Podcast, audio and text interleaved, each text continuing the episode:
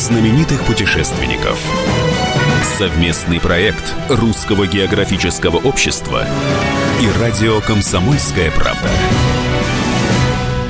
Здравствуйте, дорогие любители приключений. В эфире Клуб знаменитых путешественников и я, постоянно ведущий Евгений Сазонов. Эта программа как бы является второй частью предыдущей программы. А несколько недель назад мы встречались с Григорием Кубатьяном, российским путешественником, журналистом и добровольцем, а, который отправился в зону СВО. Был ранен, вот сейчас, слава богу, вылечился и вернулся к мирной жизни. Мы не планировали записывать вторую программу, но к нам поступило множество просьб от наших слушателей, от других путешественников а, сделать продолжение поговорить еще раз с Григорием и поговорить о его военных записках, о том, как он собирает рассказы различных участников СВО, чудесные, трагические, ну, короче, жизненные.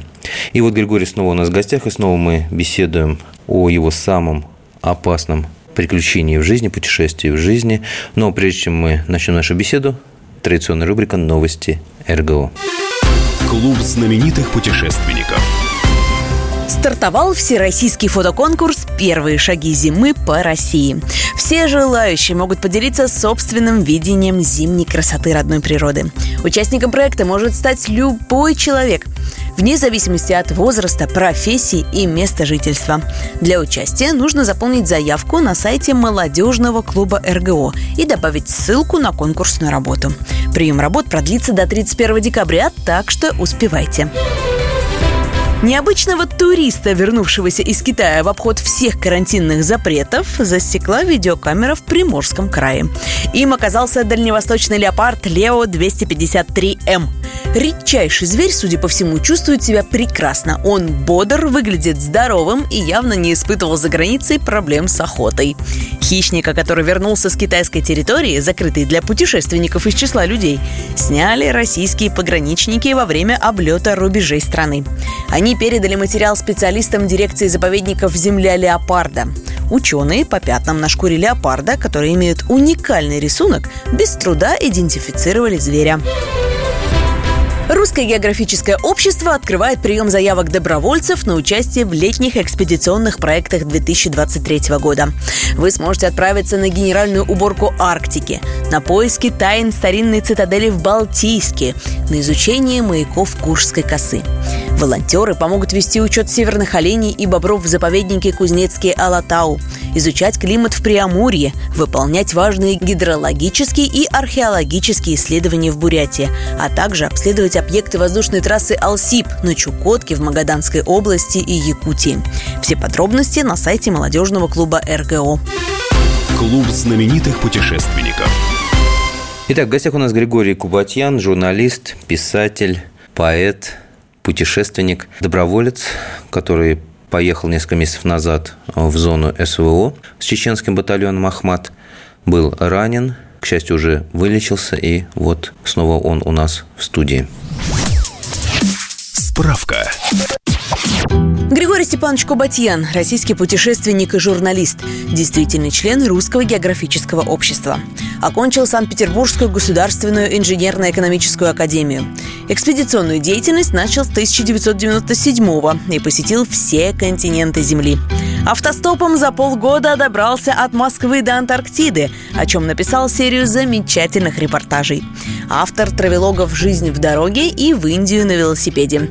Создатель приключенческой книги «Великий африканский крюк». Участник кругосветной экспедиции «Неизвестный мир». Поэт и исполнитель своих песен. В прошлый раз мы подробно разговаривали о том, как ты воевал, как ты попал в госпиталь. То есть о твоих историях мы поговорили. Но почему, собственно, мы записываем вторую программу? Да, потому что очень многие просили, э, те, кто читали тебя ВКонтакте и mm-hmm. где-то на других, видимо, местах, они сказали, что ты э, выступаешь в том числе как собиратель историй. Истории того, что произошло в зоне СВО, то, что ты видел, или то, что тебе рассказывали люди. И, в, в принципе, это, ну, как я понимаю, достаточно редкая по нашим временам, но очень полезная деятельность, потому что никто никогда не понимает, что он живет в, в историческое время, да, это только потом приходит и, а, что же мы не записывали, что же мы не смотрели. Кроме тебя, кто-то еще собирает эти истории, ты знаешь об этом? Ну, как, как мне представляется, все военные корреспонденты это делают. Другое дело, что, может быть, у, у разных э, людей разный разный взгляд на это. Э, то, что я читаю, вот, телеграм-каналы, там очень много всякого серьезного анализа такого. А я забираю какие-то простые вещи, ну, на уровне даже, может быть, баек каких-то военных. А в том смысле, что мне не, я не всегда могу проверить, было это или не было. Ну, вот рассказали со слов очевидца или человеку рассказал другой очевидец, или, ну, то есть в пересказах э, эта история может уже как-то трансформироваться. Но в целом я вот старался максимально близко к тексту это все воспроизводить, потому что действительно на войне происходит огромное количество всяких историй. Их выдумывать не надо, потому что они на самом деле происходят. Причем удивительных историй. Да, удивительных историй. То есть я вот сидя дома, я не смогу это все придумать, а просто спрашивая людей, или даже, даже не спрашивая, просто слушая, что сами люди рассказывают, то что военные, ну, не всегда охотно рассказывают, а, если их начинаешь расспрашивать. Но под настроение, особенно, допустим, человек только приехал в госпиталь, с ранением, и ему хочется как-то вот э, свои эмоции. Да, тем более ты-то свой там получается. Ну да, да. Как-то поделиться тем, что произошло, и там даже бывает, ну, человеку нужно рассказать, и он прям просто тебя где-то в коридоре запугивается, ловит, незнакомый абсолютно человек, начинает тебе что-то рассказывать. Вот, и я эти все вещи э, записывал, я практически не ходил специально там, с какими-то опросниками, не, не расспрашивал почти, не только, может, соседи по палате, да, а так в целом я вот краем уха услышал, что-то кто-то ну, что жизнь, жизнь дарила сюжеты. Да, да. Хорошо, тогда у меня вот главный вопрос, первый. Вот хорошо известная история а, про бойца, мы потом узнали, что он э, из ополчения ДНР, который видео есть, где он отбрасывает руками голыми, да, эти бомбочки, которые на него сбрасывает э, смертельный груз дрон. Угу. Вот, насколько я понимаю, из того опыта это не что-то из ряда вон выходящее. То есть подобные истории были, тебе о них рассказывали. Подробные истории э, бывают, ну, в первую очередь, потому что достаточно много этих дронов э, летает, и они действительно пытаются сбрасывать эти ВОГи. ВОГ – это граната из подствольника. Она не очень мощная сама по себе, ну, но если она падает рядом с человеком, конечно, человека она убьет.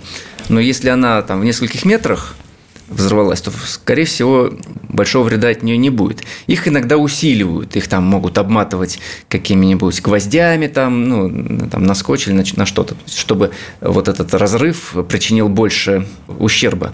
Вот. Эти дроны действительно подлетают, э, к окопам и значит, э, начинают эти свои... Бывает что-то более серьезное на дроне висит, если у дрона есть какая-то там, грузоподъемность повыше, то какую-то серьезную может гранату сбросить, такую, что ну, там уже большой будет э, от нее вред. Ну и бойцы, соответственно, там, по возможности, если там есть зачастую там одна-две секунды, чтобы это сделать. На тебя упало, сразу хватаешь и, и бросаешь. Ну вот была история, мне рассказывал боец, была история, что, ну, правда, там не, не совсем дрон, там кассетный снаряд прилетел. А, и тоже, значит, ну, фактически вот рядом. А о, они уходили с позиции, он и, и товарищ уходили и забрали уже все вещи, и он подобрал бронежилет убитого товарища. Ну, бронежилет штука ценная, не у всех они есть. Значит, чтобы не пропал, он надел на себя два бронежилета. Ну, легче нести просто получается. Да, конечно, конечно, чтобы руки были свободны. И вот в тот момент, когда они уходят, и он, значит, идет в этих двух бронежилетах, пролетает снаряд и падает рядом. И он, значит, хватает его, и у него там, полторы секунды, прежде чем взорвется, он отбрасывает в сторону. И снаряд этот взрывается в воздухе в полете. И осколки летят в разные стороны, и в том числе впиваются в его бронежилет и пробивают верхний бронежилет и застревают во втором. А с дронами тоже интересную мне историю рассказали. Дело в том, что окопы достаточно узкие, и бросить э, гранату с дрона точно не так просто. Дрон обычно высоко висит, чтобы его не сбили. Но чтобы ему попасть гранатой в окоп, ему нужно снизиться. ну, чтобы точнее получилось, потому что тоже оператору сложно прицеливаться. И вот была история, когда дрон специально снизился, чтобы сбросить гранату, и кто-то из бойцов схватил саперную лопатку, метнул в этот дрон и сбил его. И попал. Попал, да, умудрился его сбить. Вот дрон завалился на, на землю.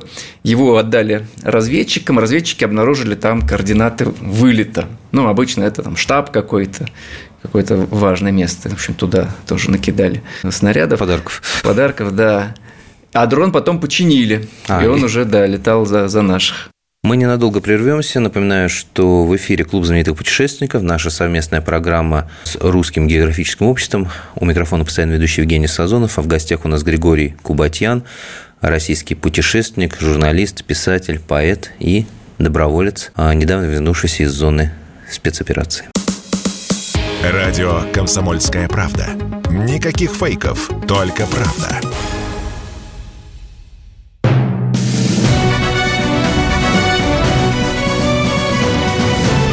Знаменитых путешественников. Совместный проект Русского географического общества и радио «Комсомольская правда». Возвращаемся в эфир. Напоминаю, что с вами сегодня Клуб знаменитых путешественников. Я, постоянно ведущий Евгений Сазонов и наш гость Григорий Кубатян, российский путешественник, журналист, писатель, поэт и а, человек, который добровольно отправился в зону спецоперации. Был ранен и вот, счастью, уже оправился и вернулся к нормальной жизни.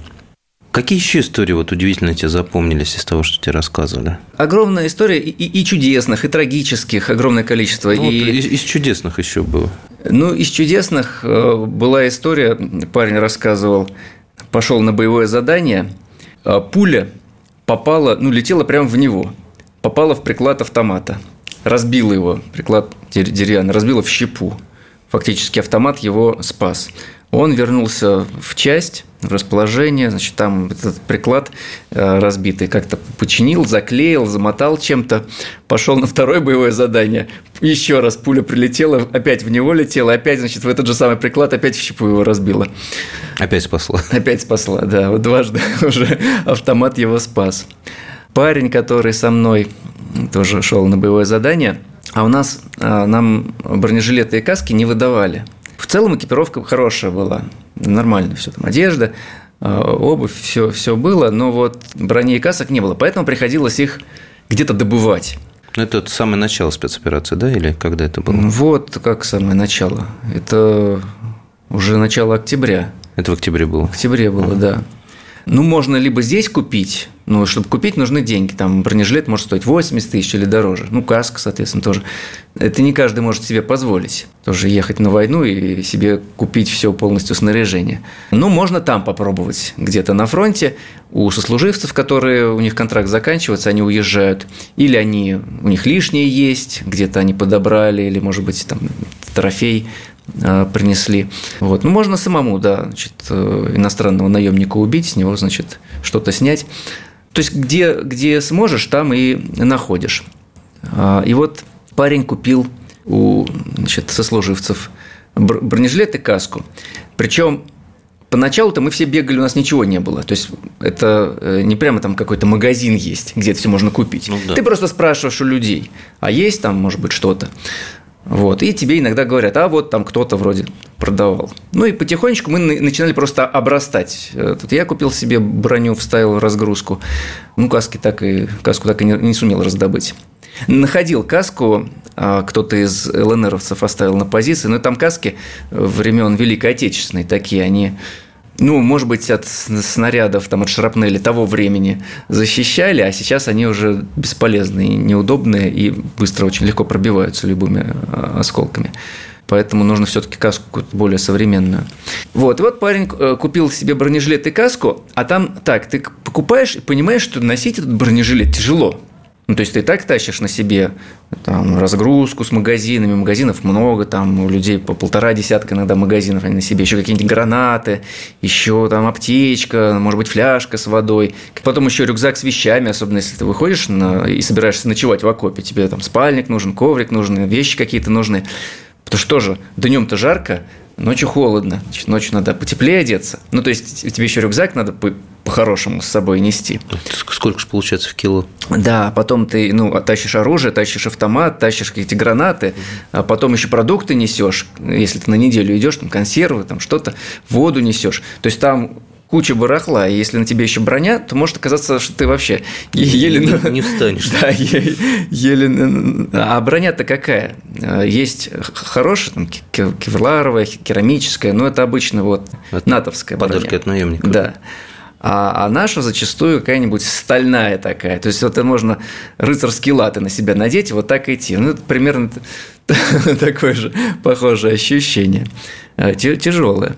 Вот, и тоже, значит, он сомневался там, брать, не брать, вроде возьмешь, вот, тяжело ходить, не возьмешь, э, есть риск, что тебя ранит. Ну, в общем, все-таки он приобрел эту броню, эту каску, пошел на задание, и на этом же задании там, накрыло осколками нашу группу, и ему один осколок в каску прилетел, а один осколок в грудь прилетел, в броню. То есть получилось, что это это прям сразу произошло. То есть самая лучшая инвестиция оказалась э, в, в жизни, да. Сразу оправдались эти вложения. Ну, остался жив. А из трагических случаев что запомнилось?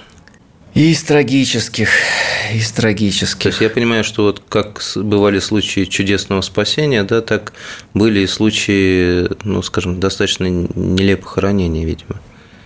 Ну, вообще, Таких историй много. Единственное, что я все-таки старался собирать какие-то истории, где есть надежда. Ну вот была история с парнем, который охранял склад военный. То есть в тылу, да? Ну, не совсем в тылу. Военный склад, он как бы все равно на передовой, ну, вот до него долетают. Но они обычно замаскированы, эти склады. Ну, или их в каких-то там индустриальных каких-то строениях их делают, чтобы они были максимально крепкие. Не помню точно, то ли мукомольный комбинат старый, заброшенный, то ли еще что-то такое. Какое-то было строение. И он охранял этот склад. Склад с боеприпасами. И в этот склад прилетели ракеты Хаймерса, разрушили его, взорвали. И там были вот эти вот э, дымовые шашки, которые, естественно, сдетонировали. Там все было в дыму, там можно было задохнуться от этого дыма. Но, к счастью, те снаряды, которые лежали, сами не сдетонировали. Иначе там вообще бы это все в крошево бы разнесло. Ну и так, здание обрушилось, и его прижало, там, завалило обломками. И вот он там лежал под этими обломками, больше суток лежал, пока эти обломки значит, не, не расчистили, его не достали. Достали, повезли его в госпиталь, ну и выяснилось, что там сильно придавило его, и ему говорят, ну, тут или мы тебе сейчас ногу отрежем, или у тебя от заражения крови ты сам умрешь. Ну, и он говорит, да, нога, раз такое дело, черт с ней, с ногой режьте. И ногу отрезали. И вот он, значит, а молодой, молодой парень. И вот он сейчас тоже значит, лежал с нами в госпитале. Это не тот, который в костюме... О, он, значит, да? это не он. А это не, он, да. А тот, который, э, про которого ты говоришь, это разведчик, э, которого тоже, значит, он попал в замес и тоже, значит, остался без ноги. И вот он первый придумал просто ради вот ну как, для поднятия настроения, потому что грустно лежать в госпитале и без ноги. Ну, ты молодой, и уже ты сидишь, а ты вот все, ноги нет, грустно. И он решил э, просто заказать в интернет-магазине такой костюм единорога фиолетового. И в этом костюме, значит, э, на, на этом кресле разъезжал по госпиталю. И потом вокруг него образовалась целая, значит, вот, э, как сказать, группа людей, которым это понравилось, которые тоже любили аниме и вот все вот эти значит, японские мультики, и они тоже, в том числе и вот тот э, парень, который, значит, на складе лежал, тоже он, значит, какой-то себе костюм. У него, по-моему, был костюм желтый, ярко-желтый костюм Пикачу, Потом там еще какое-то было зубатое существо синее. В общем, вот они в таких костюмах э, на этих колясках разъезжали по госпиталю. И всем было забавно. Ну, а чего там грустить и страдать? Да? Все равно жизнь продолжается. И будут там и протезы сделают, и, и женятся, кто еще не женат, и все будет нормально. И даже на фронт они собираются вернуться. Даже так? Да. Не, ну вообще, конечно, это пример очень такой, значит, сильный, потому что есть же огромное количество людей, которые в мирной жизни абсолютно обеспеченные, молодые, здоровые, сидят и думают, блин, жизнь не удалась, как плохо жить, да? Вот хороший пример посмотреть, э, брать пример, да, люди, люди с людей, которые не пали духом и продолжают жить и надеются на лучшее. Ну и вообще вот э, насчет духа тоже какие-то удивительные истории э, бывают. Вот мне рассказали, какой-то очень серьезный был обстрел, поселок по, по нему били из, из всего, что можно, из артиллерии, из минометов, и бойцы ну, прям вынуждены были отступить, они там во время этих обстрелов прятались под каким-то мостом. Но это даже был не мост, а такая большая бетонная труба, через которую вода протекала под дорогой. И вот в эту бетонную трубу значит, народ забился и, и сидит. И там много, там, может быть, несколько десятков человек сидит, прячется от обстрелов. И туда, в эту трубу, заскакивает мужичок, уже такой, за 40 лет. И говорит, парни, там вот в том поселке раненые остались. Надо их вывести кто, кто со мной? А ему говорят, да ты чего? Да мы еле оттуда вообще сами выбрались. Там же вообще ад сейчас. Невозможно туда вообще а, идти. Мужичок подумал и говорит, ну ладно, в общем, вы правы. Ну, вы там молодые, я-то уже пожил. Сам уже, пойду, да? Да, и детей уже родил, все как бы уже жизнь видел. Сам пойду. И он один, сел на БТР, поехал туда под обстрелами, заехал в эту деревню, и троих человек раненых, э, ну, тяжело раненых, сам БТР положил и сам лично вывез оттуда. Вот все в одиночку. Спас людей. Мы снова ненадолго прервемся. Напоминаю, что в эфире Клуб знаменитых путешественников, совместная программа Русского географического общества и радио «Комсомольская правда». У микрофона постоянно ведущий Евгений Сазонов, а в гостях у меня большой друг нашей программы, путешественник, писатель, поэт, журналист и воин. Человек, который добровольно отправился воевать в зону спецоперации, был ранен, к счастью, уже вылечился, и вот, собственно, пришел к нам снова в гости. Скоро вернемся, не переключайтесь. Радио «Комсомольская правда». Только проверенная информация.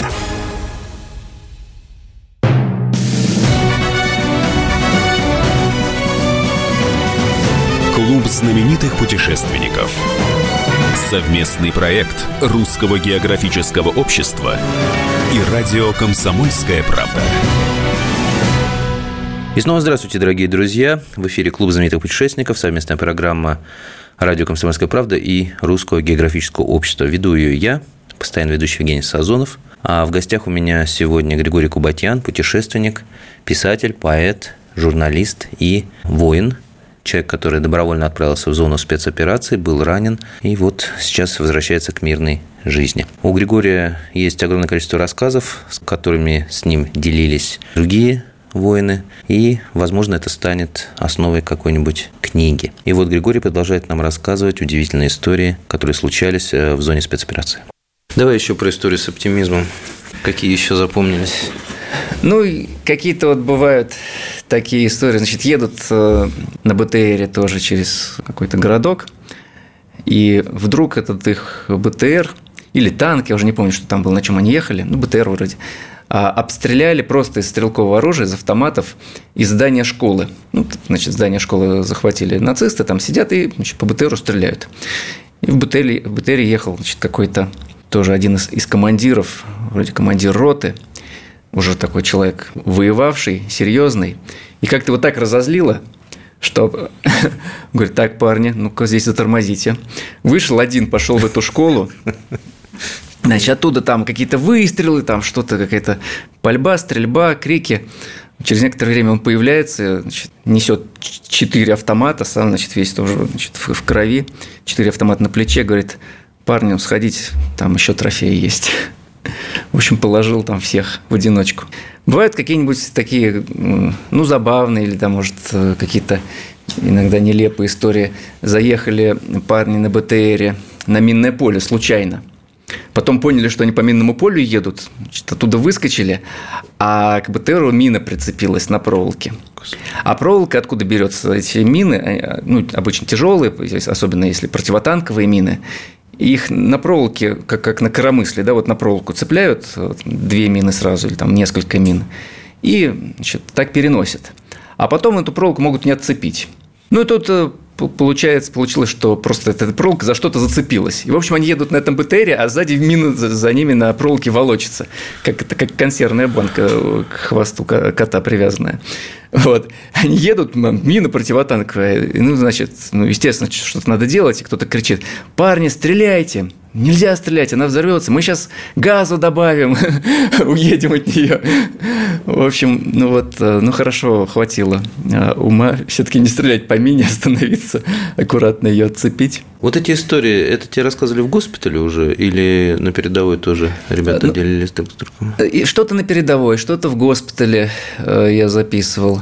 Э, там еще иногда просто обрывки разговоров интересно э, слушать. Ну, допустим, кто-то по телефону разговаривает, тоже какие-то странные вещи. Значит, один дядька звонит жене и говорит, что вот сейчас, значит, подлечусь из госпиталя, приеду к тебе, буду тебя учить на Кировце э, работать. На тракторе? На тракторе, Кировец, да. Ну, мужиков-то в деревне не осталось, потому что всех забрали.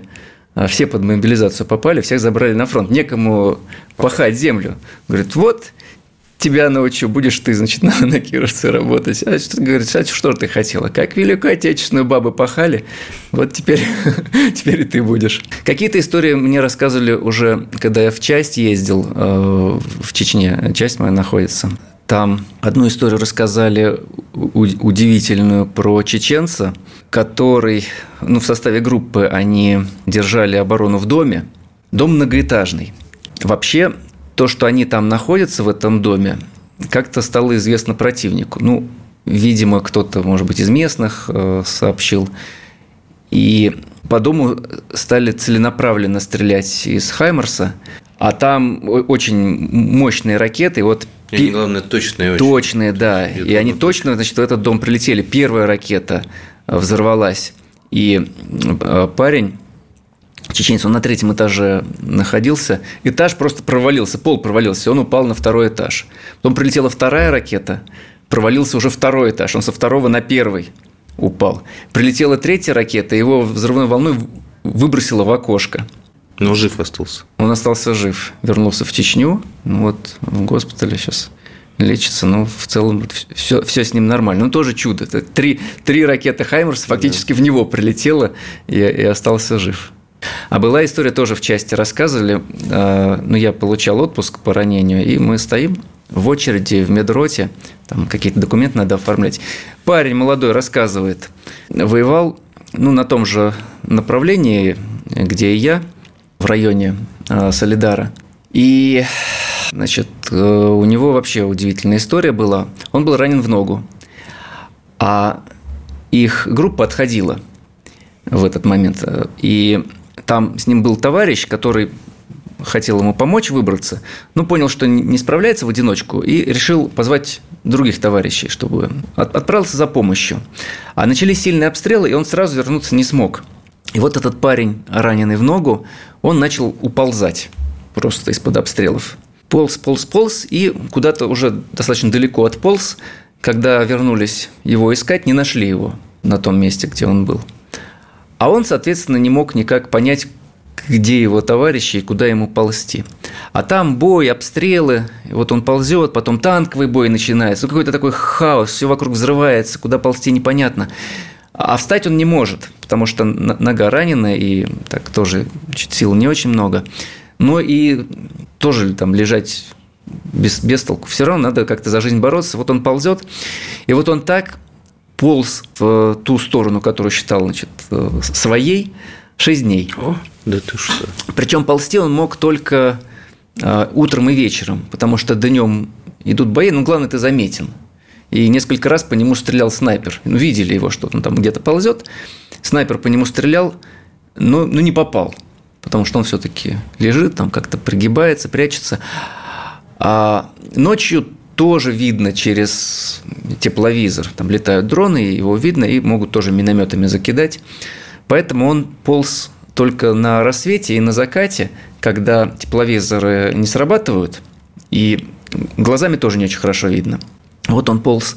Еды нет, воды тоже нет, помощи медицинской тоже, ничего нет. Раненый, нога Раненый, да. А куда ползти не очень понятно. Ну, примерно, там ползешь вроде бы в какую-то в ту сторону, И он рассказывал, что чтобы вообще ну, хоть что-то пить, он шапку снимал, и этой шапкой по мокрой траве возил, там шапка влагой напитывалась, он эту влагу слизывал с шапки просто, чтобы вот хоть как-то продержаться. На шестой день уже силы совсем его оставили, и, ну, то есть, ну, вот все. Ну, вот сколько мог э, за жизнь сражался, а теперь, наверное, все. И вот в этот момент, когда уже отчаялся, когда уже все решил, что, ну, наверное, это конец, услышал русскую речь, оказалось свои, он им там кричал, ребята, они тоже не сразу там его распознали, свой, не свой, там, кто, что, ну, вроде разобрались. И его отвезли в госпиталь, и фактически это, в общем, был последний день, когда его можно было спасти. Ух ты. То есть там уже все, он уже был почти без сознания. Но его спасли, откачали. Вот когда я его встретил в медроте, ну, нормальный парень. То есть, то есть ходит на своих ходит, двоих, да, бодрый, да, да, молодой. Да, спасли. Удивительно. И он так просто об этом рассказывает, какой-то там подвиг Мересева, да, а вот, ну вот, вот так. И таких много историй. Слушай, ну скажи мне тогда, вот раскрой мне страшную тайну. Вот ты, ты уже рассказал истории на несколько героев Советского Союза, да? Почему мы об этих моих историях не знаем? Почему их не тиражируют? Почему о них не рассказывают? Я понимаю, что когда там наши ребята, Кот Стешин, когда ты добираетесь до этих историй, вы их как-то тиражируете, но а где? где вот эти, помнишь, очерки Великой Отечественной войны, да?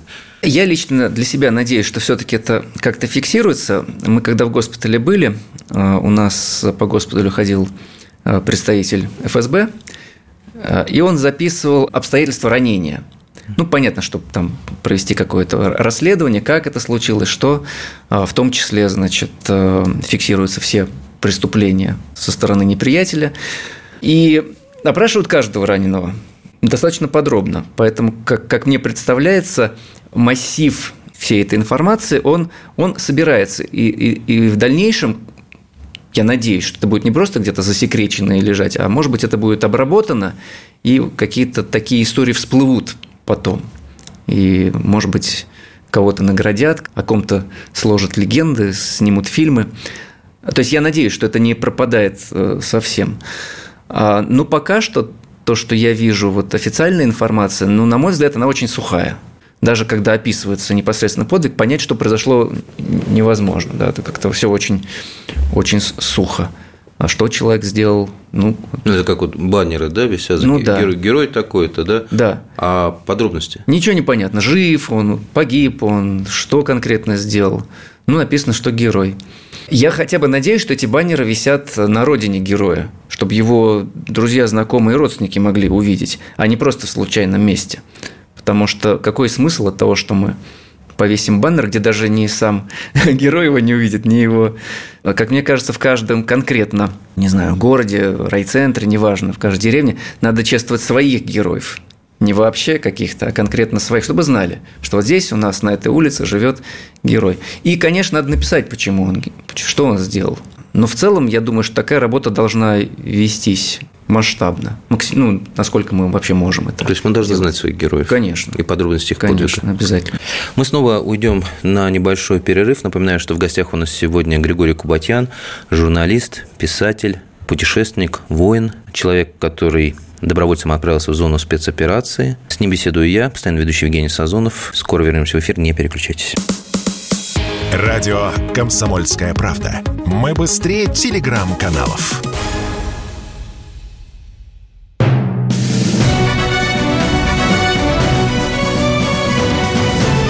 Знаменитых путешественников.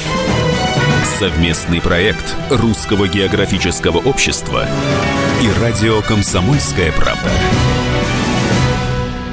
Клуб знаменитых путешественников снова вас приветствует. Мы продолжаем свою работу. У микрофона постоянно ведущий Евгений Сазонов. В гостях у меня Григорий Кубатьян, путешественник, журналист, писатель, поэт. Человек, который добровольцем отправился в зону спецоперации, был ранен, провел достаточное время в госпиталях. И вот, к счастью, уже сейчас вернулся к мирной жизни. А, Григорий не только воевал в зоне спецоперации, но еще собирал рассказы, удивительные свидетельства того, что случается там, по ту сторону. Ими он сегодня с нами и делится. Явно, что ну, кто-то из тех, кто нас слушает, пойдет служить, а, либо как выпускник вуза военного, да, неизвестно, насколько это все протянется, то есть попадет на передовую. Кто-то, послушав, там, поймет, что хочет пойти добровольцем, да, потому что добровольцев-то достаточно много на самом деле. Твой совет ребятам, которые попадут на передовую? Во-первых, конечно, желательно подготовиться, если есть такая возможность. Иногда это берет на себя часть подготовить новобранца. Ну, если человек уже служил или тем более воевал, ему проще.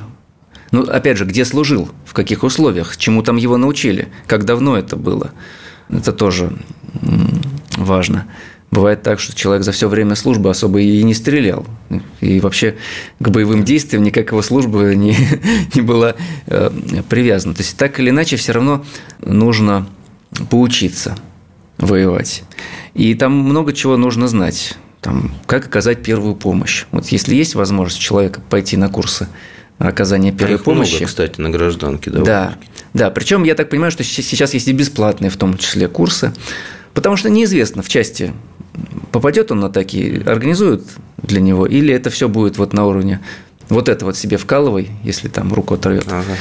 Ну, ну, то есть, э, а потом, когда тебе чего-то действительно ты ранен, ты уже в этой аптечке роешься, ты уже не помнишь, что, как, куда. А это должно на автомате все. Ну, конечно. Значит, первые курсы первой помощи, да? Второе. Да, это, это очень желательно. И самое даже главное не то, что вот себя спасти. С товарищем может что-то произойти. Да, и это очень важно ему помочь, как-то быстро там жгутом перетянуть. Ну, ты жгутом перетягиваешь, там, значит, надо через какое-то время ослаблять этот жгут, чтобы вообще там рука не, не, не отсохла. Это все нужно уметь. Потом все, что касается каких-то наркотических обезболивающих, там главное не переборщить. То есть ты вколол чуть больше, чем нужно, и человек уже потом не откачают. Ну и так далее. Там много всяких э, нюансов, которые ну, надо по, знать. По медицине, по, по медицине, да. Второе. Ну, все, что касается оружия, понятно, что на гражданке, наверное, тяжеловато этим заниматься. Но тогда в часть надо требовать, чтобы свозили на полигон, дали пострелять из чего-то, из чего не умеешь побросать гранаты, пострелять там, из, из птуров, там, из того, что есть, да, из РПГ. Ну, потому что вообще зачастую такие возможности есть но иногда надо прям настаивать, чтобы... Дитё не плачь, мат не разумеет. Да? Чтобы тебя свозили, да. Потому что часто, ну, бывает, командование заинтересовано в том, чтобы там, постоянно тренировать бойцов, а бывает оно относится к этому ну, равнодушно. Ну, или, люди, люди разные. Да, или полагает, что все и так все умеют. Угу. Или полагает, что на, на месте разберутся. На месте ты не разберешься, если это особенно какое-нибудь натовское там устройство какое-нибудь для стрельбы ракетное. Черт его знает как. Даже тяжелый пулемет, да, какой-нибудь там корт или там еще что-то. Ну, ты если никогда не стрелял, ты, ты даже можешь не знать, а как он перезаряжается, а где тут предохранитель, а, а что делать, если он его заклинило. А, а, если, а если это еще боевые условия? Ну, конечно, а на тебя там какой-то едет бронетранспортер, по тебе стреляет, тебе надо все быстро делать, тебе надо уметь это все делать. Надо прям требовать от командиров, там, тренируйте нас, готовьте нас, это важно. Вот Суворов говорил, да, тяжело в учении, легко легко в бою. Так давайте, пускай будет у нас побольше этих учений – нам надо учиться. Много чему надо учиться. Э, наш противник этому уделяет большое внимание. Вот там у них всякие там натовские базы, на которых обучают, обучают, обучают, и это дает свой результат. Ну, соответственно, тоже надо вкладываться в обучение. В обучение, переобучение, повышение квалификации, ну и так далее. Физическая форма. Ну, ну, желательно, желательно.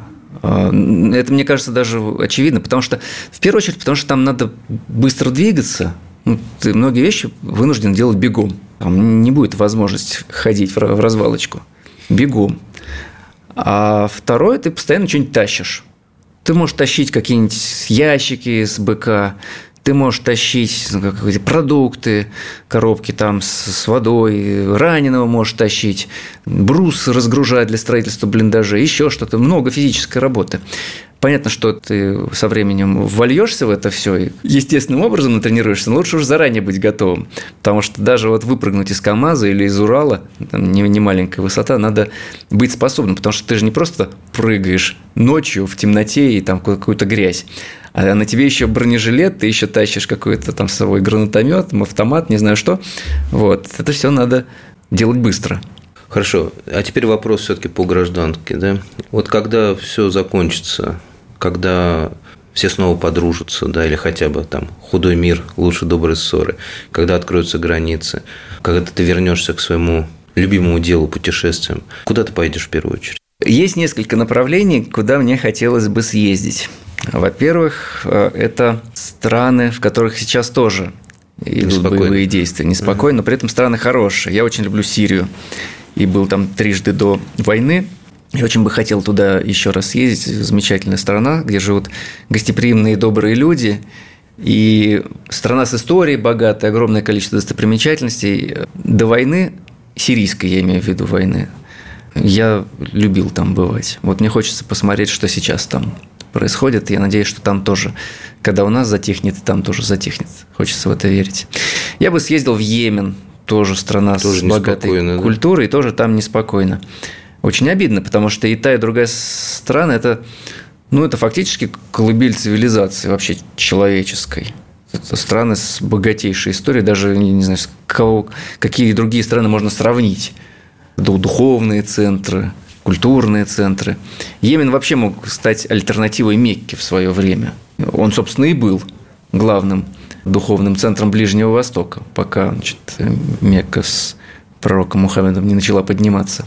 А, кстати, Йемен был в то время христианский. И еврейская там община колоссальная была. И там вот это все, оно как-то сохранилось. Плюс там есть остров Сокотра с удивительной вот этой природой, невозможно, непонятно вообще, как она такая эндемичная, странная очень красивые.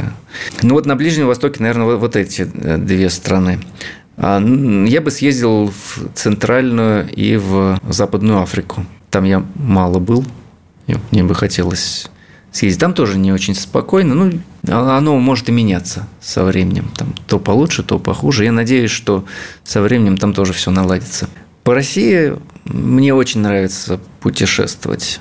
Россия вообще красивая очень страна. Проблема только с э, ее размерами. Добираться тяжело. А по-хорошему нам в России надо развивать авиасообщение, как в советское время. У нас достаточно развитое было. Потом мы как-то вот это все подзабросили, самолеты свои строить перестали, авиалинии сократили, аэропорты из маленьких городков убрали. А ведь страна с таким размером, она вообще должна все вкладывать в свое авиастроение, авиасообщение. Потому что а как мы будем добираться ну, до Дальнего Востока? Попробуй на машине доехать или на поезде. А у нас очень много есть мест, куда было бы здорово приехать, но добираться страшно тяжело. Вот это бы я надеюсь, со временем начнет развиваться. Вот надо наше все, там нефть, газ, все, что у нас есть. Топливо для самолетов нам нужно, и самолеты свои нам нужны. Совместная программа радио «Комсомольская правда» и Русское географическое общество «Клуб знаменитых путешественников» подошла к концу.